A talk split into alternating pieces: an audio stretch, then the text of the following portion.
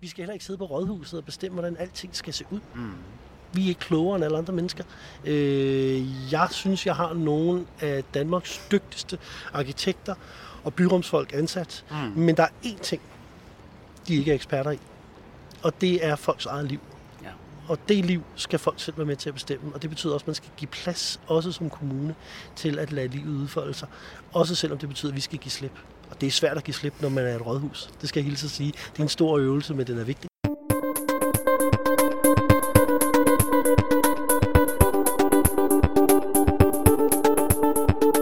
Du lytter til Lykkeministeriet, en politisk podcast om liv, lykke og livskvalitet. Mit navn er Nico Grønfeldt. Jeg er medstifter af Alternativet og politisk aktiv i København. Vi skal have økonomisk vækst, lyder det ofte i den offentlige debat. I dag måler vi samfundsudvikling i BNP. Vi er slaver af et enkelt tal og indretter vores samfund efter det. Men bør vi ikke måle samfundsudvikling ud fra flere parametre, hvis vi skal have et samfund i balance og et samfund, som er bæredygtigt. Derfor ønsker jeg at sætte trivsel og livskvalitet på den politiske dagsorden og i den offentlige debat. Jeg ønsker et opgør med BNP og ensidig økonomisk væksttænkning, og i stedet udvide begrebet, så vi kan måle et land eller en bys fremskridt på vores evne til at skabe et samfund med høj livskvalitet. Derfor har jeg inviteret en række relevante personligheder til samtale om emnet. Velkommen til Lykkeministeriet.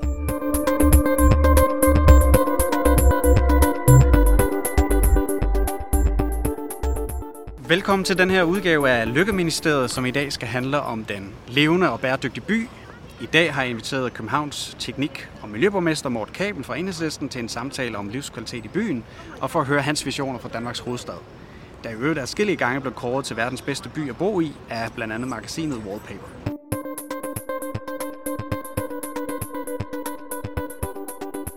Det er i dag den 22. juli øh, 2016. Klokken den er halv to, og vi sidder i nogle meget, meget smukke omgivelser herude foran Dansk Arkitekturcenters Café. Hjertelig velkommen til dig, Morten. Tak skal du have. Tak fordi du vil øh, stille op og have lyst til at, at bruge lidt af din tid her sammen med mig i den her podcast. Der er tre overordnede temaer, som jeg godt kunne tænke mig at bygge den op omkring. Det er jo sådan, at det her det handler primært om byrum og den levende by. Og øh, jeg kunne godt tænke mig at øh, stille dig nogle spørgsmål omkring det grønne liv, det vil sige naturen i byen, øh, parker, træer, legepladser og kreative underhuller. To, jeg kunne godt tænke mig at tale lidt om byens infrastruktur, noget omkring transporten generelt, trafikken, cyklisme, bilisme, p-pladser, forurening. Og jeg vil gerne tale med dig om den mangfoldige og den kreative by, altså hvordan vi øh, indretter os, byrum, arkitektur, fællesskab og boliger generelt. Det glæder jeg mig til. Hvad, hvad tror du egentlig, den her med sådan en, en følelse af, at ens by er noget ude i verden, hvad tror du egentlig, det gør ved os, der bor i byen? Jamen, jeg håber, at det øh, for alle os, der bor i København, til ligesom at øh, anerkende, at øh, vi har skabt noget særligt. Mm. Altså, og det er jo også københavnere, der har skabt det. Det er jo ikke rådhuset, der har skabt det for den skyld. Det er jo også københavnere. Øh, når vi i dag har er verdens bedste cykelby, mm. så skyldes det jo, at københavnerne fik nok i 70'erne og sagde, mm. at nu gad de altså ikke have, at deres øh, pladser blev brugt som parkeringspladser, eller at man ikke kunne sende sine børn i skole øh, trygt på, på en cykel. Det var jo det, der gjorde, at øh, cykelrevolutionen i virkeligheden tog for... Ja. ja. Øh, så, øh, så jeg håber, at københavnerne tager sådan en pris, og i virkeligheden alt det andet, som en anerkendelse af det arbejde, som københavnerne er gået og lavet her mm. i øh, sidste 30-40 år. Det første stop sådan virtuelt, det er Amagerfællet, som vi øh, skal besøge mentalt i hvert fald. Der er jo en gammel øh, planlov, der siger, at den øh, gerne må udvides og bebygges, og mm jeg ved, at du har været ude og sige, at det er du ikke specielt begejstret for. Øhm, men kunne du ikke lige prøve at forklare, hvad tænker du egentlig om den kan man sige, byudvikling, der kommer til at ske derude sandsynligvis? Det vi oplever er jo, at øh, dele af Amagerfællet, altså Amagerfællet kvarteret, skal øh, bebygges. Øh, det er jo vedtaget i Ørestadsloven, at den sidste del af Ørestad, der skal bebygges, det er Amagerfællet kvarteret. Og øh, det var jo en del af det, måske lidt rådne kompromis, man øh, indgik med Ørestaden, at man fredede resten af Amagerfællet øh, til gengæld for, at man godt så ville ofre øh, de dele, der nu er blevet bebygget, og så, øh, og så det sidste stykke nede ved øh, Vejlands Allé og Bellacentret, som så skal bebygges nu. Og øh, dengang vidste man jo ikke, at der er nogle fredede arter, både af dyr og planter, som, øh, som vi er tvunget til at passe på, også øh, på europæisk plan. Men jeg er heller ikke sikker på, at man dengang overtænkte nærmere på, at det faktisk her øh, Københavns oprindelige strandlinje gik. Så vi har en 7.000 år gammel strandeng, som, øh, som går der, og som nu skal øh, fjernes. Øh, det er faktisk den sidste, der er tilbage i København. Øh, så kan man sige, betyder det noget? Jeg synes, det betyder noget, fordi jeg synes, det betyder, det har en værdi, at vi faktisk fastholder øh, byens historie, byens naturværdier også. Og ikke mindst de, de truede arter, både dyr og planter, som er dernede, skal vi selvfølgelig sørge for ikke at udrydde. Det er klart. Men nogen vil jo øh, påstå, at øh, der er også mangel på boliger i København, mm. og nogen vil måske endda sige, at der er boligkrise i København. Er det ikke okay, at man øh, napper en del af Amagerfældekriteriet? Jeg vil sige, det paradoxale er jo i virkeligheden, at man nu har fredet noget af det område, der er losseplads. Altså hvor du stort set ikke kan stikke en spade i jorden uden at ramme et køleskab. Mm. Øh, mens at man så går i gang med at bebygge på det, der faktisk har naturværdier. Mm. Øh, måske var det det modsatte, man mm. skulle have gjort. Så vi havde fredet naturværdierne og så øh, ryddet op på lossepladsen øh, i stedet for. Der kunne man jo faktisk godt have skaffet det antal bolig, plads til det antal boliger, der er brug for i København. Ja. Øh, så er der også kommet forslag fra Danmarks Naturfredningsforening om, at man overdækker motorvejen mm. øh, og bygger derpå. Det er jo også, synes jeg, der er et konstruktivt bud, som DN nu lægger frem. Mm. Det synes jeg, der er værd at lytte til på Rådhuset, øh, i frem for bare at bygge blindt de steder, hvor vi ved, det gør ondt. Øh, Lad os se, hvad der sker. Altså, jeg vil prøve at holde fast i at se, om vi kan finde en anden løsning. Men jeg anerkender jo, at det, var en, at det er en del af det lovgrundlag, der ligger for mm. Ørestad og for udviklingen af Ørestad. Jeg ved jo også, at der er en meget bredt flertal på Rådhuset har stemt for øh, den aftale dengang. Hvem har egentlig stemt imod? Øh, jamen, der er vel basalt set kun, øh, på, basalt set kun enhedslisten. Mm. Det er super ærgerligt. Altså, det er jo som om, at øh, man sådan øh, stille og roligt tager alt det uberørte mm. natur eller grunde, og efterhånden så bygger man overalt. Og det er jo det, man skal passe på, fordi jeg synes jo, at politikken, og det er jo også hovedpolitikken i København, skal jeg mm. lige sige, så det vi omdanner er jo, altså, det er jo gamle industriområder, mm. det er havnearealer mm. og sådan nogle ting, ting, der har været bebygget, mens mm. vi lader de grønne områder være. Mm. Øh, store dele af vores parker er jo også fredet, så dem mm. kan man jo heldigvis ikke gå i gang med. Jeg synes, det er et godt princip at sige, at det vi bygger på, det er det, man jo kalder brownfields, mm. altså øh, gamle kraftværker, industriområder, havnen osv., mm. og så lader vi naturen være. Mm. For det har vi faktisk brug for. Mm. Vi har alle sammen brug for at være tæt på et naturområde, om ikke andet så også til rekreativt formål, men har det altså også nogle naturværdier. Ja, netop, og nu når jeg kigger ud på øh, i Valby, hele grøntorvet skal jo også til at udvikles nu, ikke? Og, og, og der er ingen tvivl om, i de områder, som er blevet bygget, i hvert fald ud ved os, der kan vi jo se, at øh, der er del med ikke mange små kreative lommer efterhånden. Altså, der er ikke meget... Øh, naturgrund eller græsplaner, hvor folk øh, kan løbe rundt eller bare sole sig på, som der er for eksempel på Islands Brygge. Altså, holder man egentlig øh, lidt under for alle de kommersielle interesser, der er, som du ser det? Ej, i København er det jo meget høj grad pengene, der bestemmer. Ja. Det skal man ikke være i tvivl om. Der er et flertal på Rådhuset, ret massivt, som synes, at når en investor kommer, så må man hellere gøre, hvad vedkommende siger. Mm. Øh, og det er et problem. Lige præcis Grøntorvet er nok faktisk lidt undtagelsen, synes jeg, fra elendighederne, fordi det faktisk bliver ret spændende byggeri. Ja. Dels er der rigtig meget alment, dels er der øh, lagt op så meget grønt, men bevarer også nogle af de eksisterende, der er derude. Øh, laver sådan, sådan en tusindårs skov, jeg vil sige, nede i det eksisterende med søjlerne. Man prøver at bevare meget af det. Så der laver man faktisk nogle af de lidt spændende ting, som resten af byen godt kunne øh, trænge til. Mm. Øh, så lige præcis Grøntorvet er nok et godt eksempel på, hvordan det kunne have været, hvor, hvordan det kunne have været i andre dele af byen. Hvorimod at Carlsberg er blevet et skræk eksempel på, hvor galt det kan ende med at blive. Har du hørt om fingerplanen i København? Danmarks første byudviklingsplan fra 1947 sørgede for, at byvæksten omkring København skulle ske langs fem fingre. Tanken var, at kilerne mellem fingrene skulle holdes fri for byggeri, og i stedet være grønne stier og friluftsområder. Men i dag er mellemrummene mellem fingre desværre alligevel udvisket af byudvikling. Det er rigtig ærgerligt, for en grøn by er en god by, og vi skal værne om byens naturlige åndehuller. Og måske skal ikke alt planlægges, men lægges frit for borgernes egen kreativitet. Morten, øh, Åben Morgen, projekt Åben Morgen er sløjfet. Det var altså en, en meget visionær idé. Øh, hvorfor droppede man den egentlig? Jamen, jeg ville have elsket det. Mm. Jeg ville have elsket at stå i 2024 og øh, se åen op på overfladen og bilerne væk. Øh, virkelighedens verden var det, der ramte. Øh, en vis form for realitetssans. Selv en borgmester fra Enhedslisten må godt en gang med blive ramt af realiteterne. Og når vi snakker en udgift på 10 milliarder kroner, så måtte jeg bare sige, det havde jeg ingen udsigt til nogensinde at kunne skaffe på Københavns Rådhus til det projekt. Mm. Der er de ikke i kommunekassen. Regeringen har lagt låg over, hvor mange penge vi må bruge som anlæg. Og jeg tror ikke, jeg kan gå ud til øh, de store fonde i Danmark og øh, bede om 10 milliarder kroner til at gennemføre det projekt. Det øh, var de signaler, jeg også fik fra fonden, at øh, så løst sidder pengene altså trods alt alligevel heller ikke. Selv mm. for en fond som Mærsk, der tror jeg også 10 milliarder kroner godt kan mærkes. Det er selvfølgelig sidst på måneden. sindssygt mange penge. Det må man sige. Men er der nogen uh, mulighed for, at det kan blive gennemført på, nogen, på noget tidspunkt, eller visse dele af det, eller hvad gør man nu med hele åen? Jamen, jeg håber, at øh, vi om ikke andet kan fælde Bispingbuen. Mm. Øh, det synes jeg var den største øh, trafikale fejltagelse i 70'erne, at man faktisk øh, fik bygget Bispingbuen, en motorvej i tredje salshøjde ja. gennem byen. Altså, den, øh, den skal væk.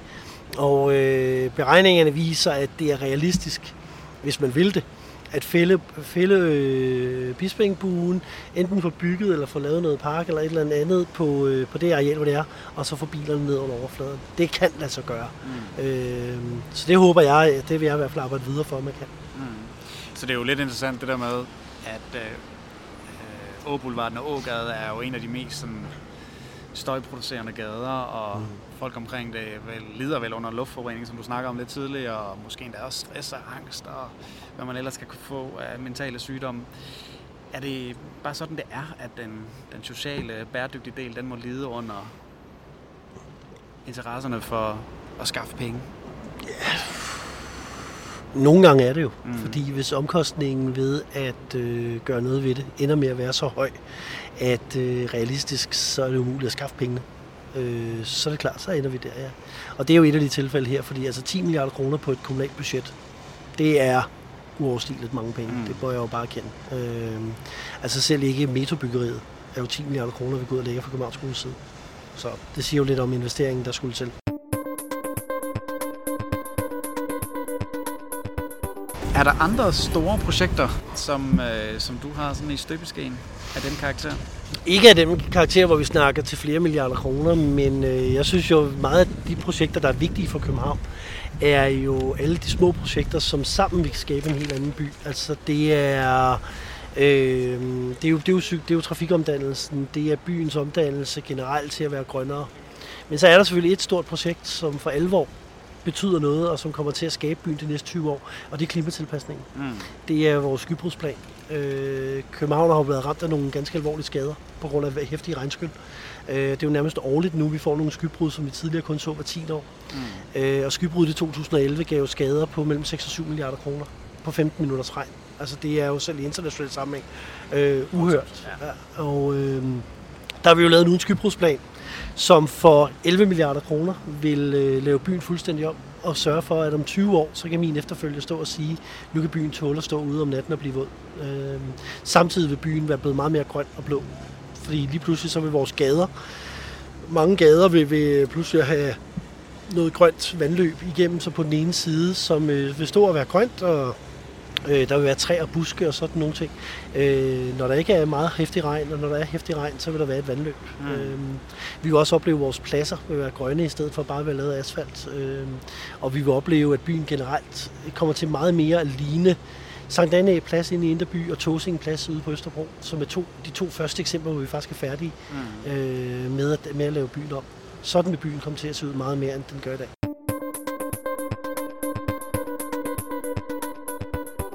Lad os øh, springe videre til tema nummer to, det mobile menneske, mennesket i byens rum. Øh, det handler om transport og trafik og cyklisme og bilisme og forurening. Lad os bare starte med forureningen. Du øh, startede jo med at sige det der med, at der dør cirka 550 mennesker om året ja, i København alene. Før tid. Før tid, på grund af luftforurening.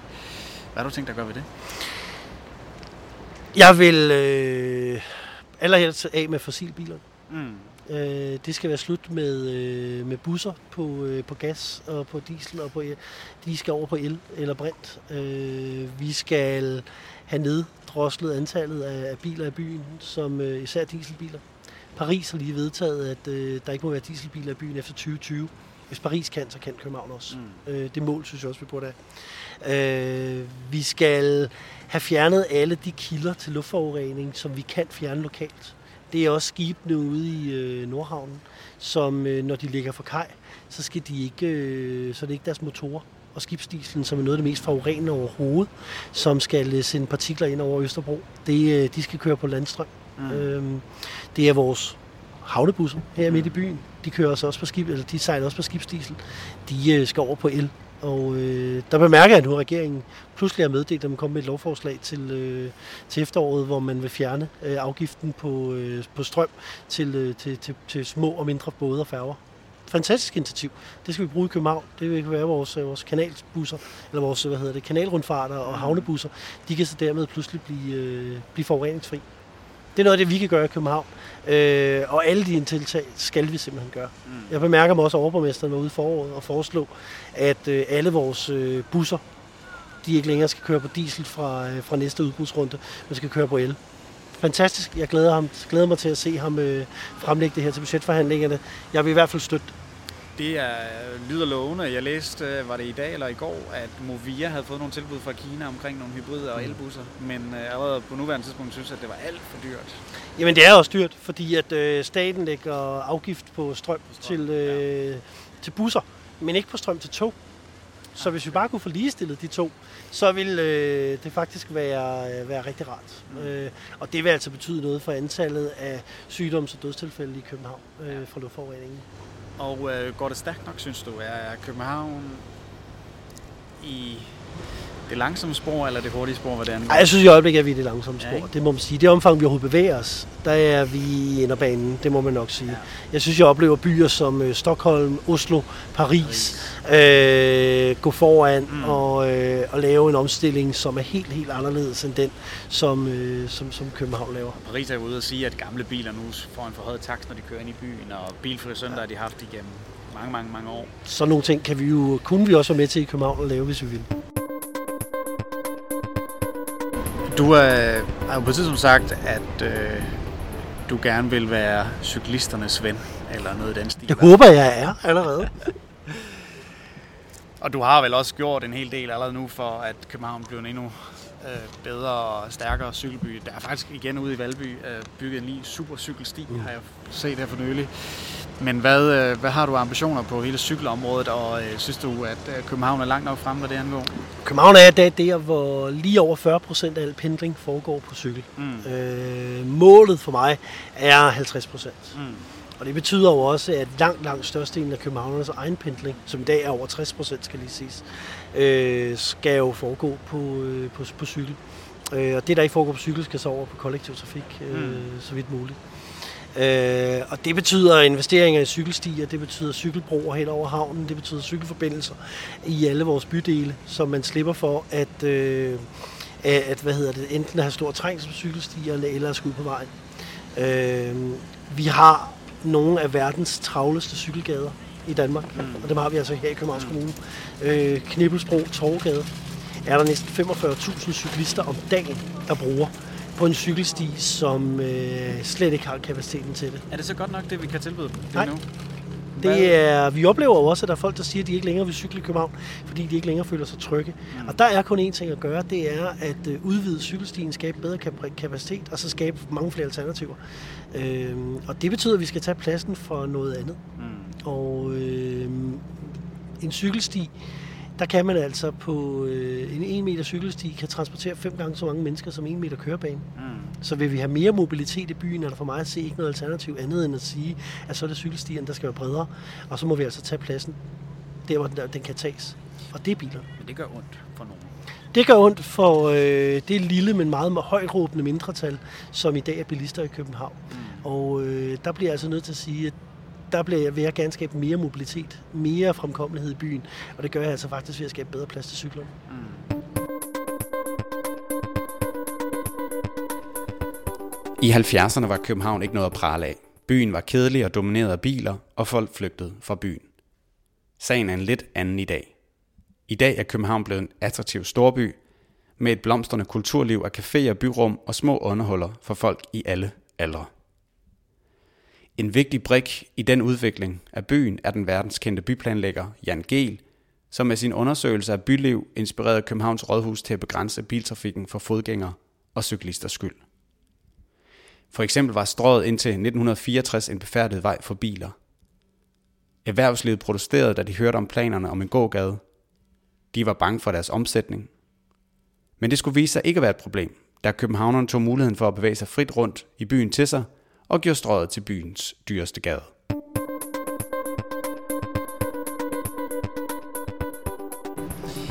Der har også været tale om en hel del omkring det her med parkeringspladser i København, at der nærmest skal være en ret til parkeringsplads. Man kan også se, at der er jo parkeringspladser over på Havnegade. Mm.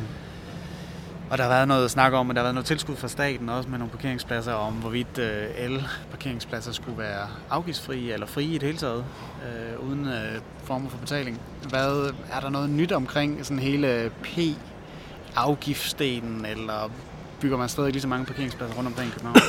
Jamen, der bliver bygget rigtig mange parkeringspladser i København. Altså samlet bliver der etableret flere i de her år. Øh, det er jo en del af det forlig, som Socialdemokratiet og de borgerlige lavede. Gud bedre det sammen med det radikale og SF, som jo ellers var ude at sige, at de ville være grønne. Øh, og hvor man øh, nu får etableret øh, mange nye parkeringspladser i de kommende år. Øh, det vil bare sige, det er, at der er, byen bliver skævvredet. Mm. Altså, der er cirka 100.000 biler i København, men vi har altså 125.000 parkeringspladser. Så der er faktisk parkeringspladser nok til københavnerne. Øh, det handler jo om, at øh, dels skal de måske lidt mere effektivt udnyttes, og dels så skal vi også til at sige, at øh, er det det, vi vil bruge byens rum til? Mm. Altså hver bilparkeringsplads optager jo over 10 kvadratmeter plads. Ja. Der kunne man altså få plads til 10-15 cykler øh, på den samme parkeringsplads, øh, eller vi kunne få plads til liv til københavnerne. Byrum og ja, lige grønne præcis. initiativer. Så altså, hvad er det, vi vil have? Vil vi have en, bil, en by for bilerne eller en by for mennesker? Hmm. Hvad vælger du der? Jeg er jo helt sikker på den linje, der hedder, at vi skal have byliv, vi skal have by for mennesker. Øh, jeg er stærkt inspireret af den gode mand Jan Gehl, som jo har gennemgået byer over hele verden, og som jo øh, også har slået fast, at det er byer for mennesker, som er det afgørende. Øh, og det, det, det er jo også dem, vi har lyst til at bo det i, det er dem, vi har lyst til at besøge, det er dem, vi har lyst til at arbejde i som mennesker. Så selvfølgelig er det den vej, vi skal gå. Og netop Jan Gehl, han var jo øh, faktisk information her for nylig med et lidt større interview. Mm. Ved ikke, om du har læst det? Det læste jeg. Ja, det gjorde Han skrev blandt andet, eller sagde, jeg har svært ved at pege på én vellykket ny bydel i København. Københavns nye byområder har mistet sansen for menneskets biologi i jagten på profit. Sådan lyder anklagen fra byplanlægger Jan Gehl. Det vil gå ud over livskvaliteten for fremtidens indbyggere, hvis vi ikke retter op og stiller flere byggekrav til investorerne. Er du enig i, at der ikke findes nogen vellykkede bydele i København?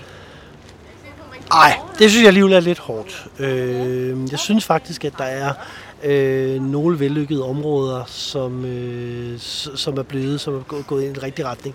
Men overordnet er jeg da enig med Jan Gehl. Øh, overordnet er jeg enig i, at øh, der er mere en jagt på profit, end der er en jagt på det gode byliv. Og øh, det er et kæmpemæssigt problem. Mm. Øh, Jan har fuldstændig ret i, at øh, det man først offrer, det er de områder, som er til for, for os almindelige københavnere. Øh, Ørestad er et godt eksempel, hvor det nok er blevet spektakulære byggerier, men hvor man lidt har glemt øh, de små rum, mm. øh, og de, de rum, der, der skal til for, at man, man har det gode liv. Carlsberg har fået lov til at bryde alle de løfter, de gav København, dengang de ville omdanne byen. Øh, og øh, i deres jagt på bare at få flere og flere kvadratmeter, mm. og så bygge højere og bygge kedeligere. Øh, men jeg synes faktisk, og jeg ved, jeg er jo Jan er enig med mig, Sluseholmen er et godt eksempel på noget, der faktisk ja. fungerer rigtig godt. Mm. Øh, jeg synes også, at Aarhusgade-kvarteret ude i Nordhavnen kan blive, gå ind og blive rigtig spændende. Jeg synes, dele af det nye Islands Brygge er faktisk også lavet i en menneskelig skala, mm. som, øh, som fungerer. Mm. Øh, Grøntorvet bliver... Øh, altså, jeg ser alle de planer, der ligger derude, og som vi har vedtaget, bliver rigtig spændende byggeri, som bliver til for almindelige mennesker også, altså på menneskelig skala. En parkeringsplads fylder omkring 10 kvadratmeter, og Morten fortæller mig, at der er 125.000 parkeringspladser i København. Parkering i København optager altså 1.250.000 kvadratmeter. Det er alligevel noget. Forestil dig, hvor mange andre ting, man kunne bruge den plads til, hvis del af byen blev permanent bilfri. Cykelparkeringspladser, urbane legepladser, hjørner til urbane haver eller noget helt fjerde. Københavns Kommunes initiativ Plant et træ, Der kan man få lov til at plante et træ gratis, hvis du kan finde 25 kvadratmeter i byen, hvor træet kan stå. Til sammenligning kan der altså plantes 50.000 træer på den plads Københavns parkering optager. Det er alligevel noget.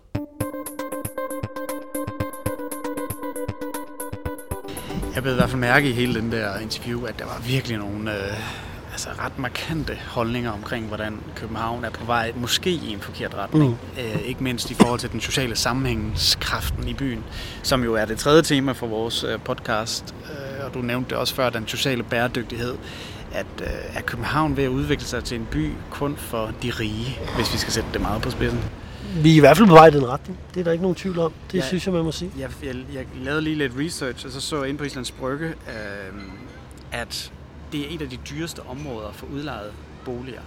Der koster en gennemsnitlig toværelseslejlighed 13.000 kroner per måned. Og på den anden side af havnen, der ligger øh, Havnegade med de højeste kvadratmeterpriser. Har du et bud? Frejerlejligheder. Mm. Jeg vil gætte på, at vi ligger omkring 50.000 kvadratmeter. 66.000. 66.000, ja. Det er mange penge. Så kan det ikke godt bekymre dig som borgmester, at vi er ved at, at udvikle en by kun for nogle få mennesker, hvor at øh, dem, som jo kan man sige, er rodnettet i rigtig mange små samfund, ikke har råd til at være henne? Det bekymrer mig som borgmester, det bekymrer mig som, øh, som rød-grøn enhedslister, det bekymrer mig som københavner, øh, at det er den udvikling, som øh, vi nærmer os. Øh, det, det skaber jo en by, der bliver en ghetto. Øh, Øh, og jeg synes, en by som London er jo et skræk-eksempel på, hvor galt det kan gå. Der skal man som, øh, som lærer, som politimand, som øh, almindelig menneske, der skal man jo bo til tider to timer væk fra sin arbejdsplads, for at kunne finde et sted at bo, man har, man har råd til. Øh, jeg var i Bristol et par gange sidste år, fordi de var Europas grønne hovedstad. Og øh, kl. 7 om morgenen, der er Bristol hovedbanegård fuldstændig proppet af mennesker, der tager toget. De skal på arbejde i London. Øh, og det er altså 200 km væk, at man, så, man, øh, man tager toget derind om morgenen. Og for dem er det helt normalt at bruge to timer om morgenen, to timer om aftenen på at komme, øh, komme øh, frem og tilbage fra arbejde. Det giver altså ikke meget plads til øh, familieliv. Det giver ikke meget plads til at have et liv i det hele taget. Og øh, det er jo smadrende også for en by som London, at den, øh, at den er sådan, at du ikke som almindelig menneske kan, kan bo og arbejde der. Men Morten, hvad kan, altså det er jo selvfølgelig let at sige, hvad kan vi gøre det, men hvad, hvad, hvad kan du gøre for, at den her balance ikke sådan stikker helt af, og der bliver alt for meget ulighed i København? For mig handler det først øh, og sidst om boligpolitik. Mm. Øh, vi skal bygge almene boliger, vi skal bygge rigtig mange af dem. Øh, jeg er meget, meget glad for, at det lykkedes at holde fast i den paragraf i planloven, øh, som kom ind under den, seneste, eller den sidste regering, at det lykkedes at holde fast i den nu, øh, som giver mulighed for, at i alle nye byområder, der kan vi øh, bestemme, at der skal være 25 procent almene boliger. Mm. Fordi de almene boliger som jo virkelig er jo unikt på europæisk plan, at mm. vores social housing er almene. Ja. At det ikke er til for en bestemt befolkningsgruppe, men er til for alle. Ja. Og det giver faktisk nogle muligheder, i og med, at der, der er loft for byggeomkostningerne, øh, for at almindelige mennesker også kan få et, øh, et sted at bo i byen. Og øh, den lov, paragraf skal simpelthen udnyttes til det sidste. sidste. Ja, det er der ingen tvivl om. Burde den måske endda være højere end de 25 procent, eller hvordan ser du det? Uh, vi har i dag et, et gennemsnit på 20% almene boliger i København. Ja. Uh, dertil kommer så privatudlejning, og så kommer, de, så kommer andelene, som er den største boliggruppe overhovedet. Uh, den kunne godt være højere, ja. Det ville være uh, fantastisk, hvis vi kunne sige, at det måtte være endnu højere. Men en del af det med at bygge al- almene boliger er også, at kommunen jo giver 10% af byggeomkostningerne i lån. Mm. Uh, et rente- og afdragsfrit lån, nærmest uendeligt. Uh, så man det er vel de facto et tilskud til de almene boligorganisationer. Det vil sige, at øh, Københavns Kommune skal også have penge op på lommen. Ja. Og vi har godt nok afsat langt over en milliard til at bygge almene boliger for det sidste år, og kommer også til at fortsætte det. Men kommunen skal også have råd. Mm. Fordi hvis ikke kommunen har pengene, så, øh, så kan der ikke bygges almindeligt i København, desværre. Og det er en, en hage, at vi jo altså skal have penge op på lommen i København. København er en skøn by, men den har potentiale til at blive endnu mere interessant. Jeg er enig med Morten Kabel i, at der stadig er steder i byen, som er døde, og det i den forbindelse er vigtigt at se på, hvordan vi kan gøre byens rum endnu mere grønnere og indbydende. Som Morten så rigtig påpeger, så skal vi beslutte, om vi vil have en by for biler eller en by for mennesker. En by for mennesker er en grønnere by med plads til endnu flere cykler, byrum og legepladser. men også en by, der kæmper mod den stigende ulighed, som skubber folk ud af hus og hjem. Byen tilhører os alle, og kan kun fungere, hvis den befolkes af forskellighed i min optik. Og som Morten meget fint sagde, folk er selv eksperter i det gode liv, og derfor skal vi også invitere dem ind til at være med til at beslutte, hvordan byens rum skal se ud.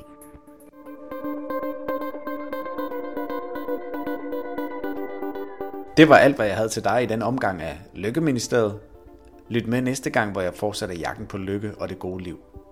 Du kan i øvrigt finde mig på Facebook, Twitter, Instagram, Snapchat og naturligvis i iTunes, eller hvor du nu downloader din podcast. Tak for at du lyttede med.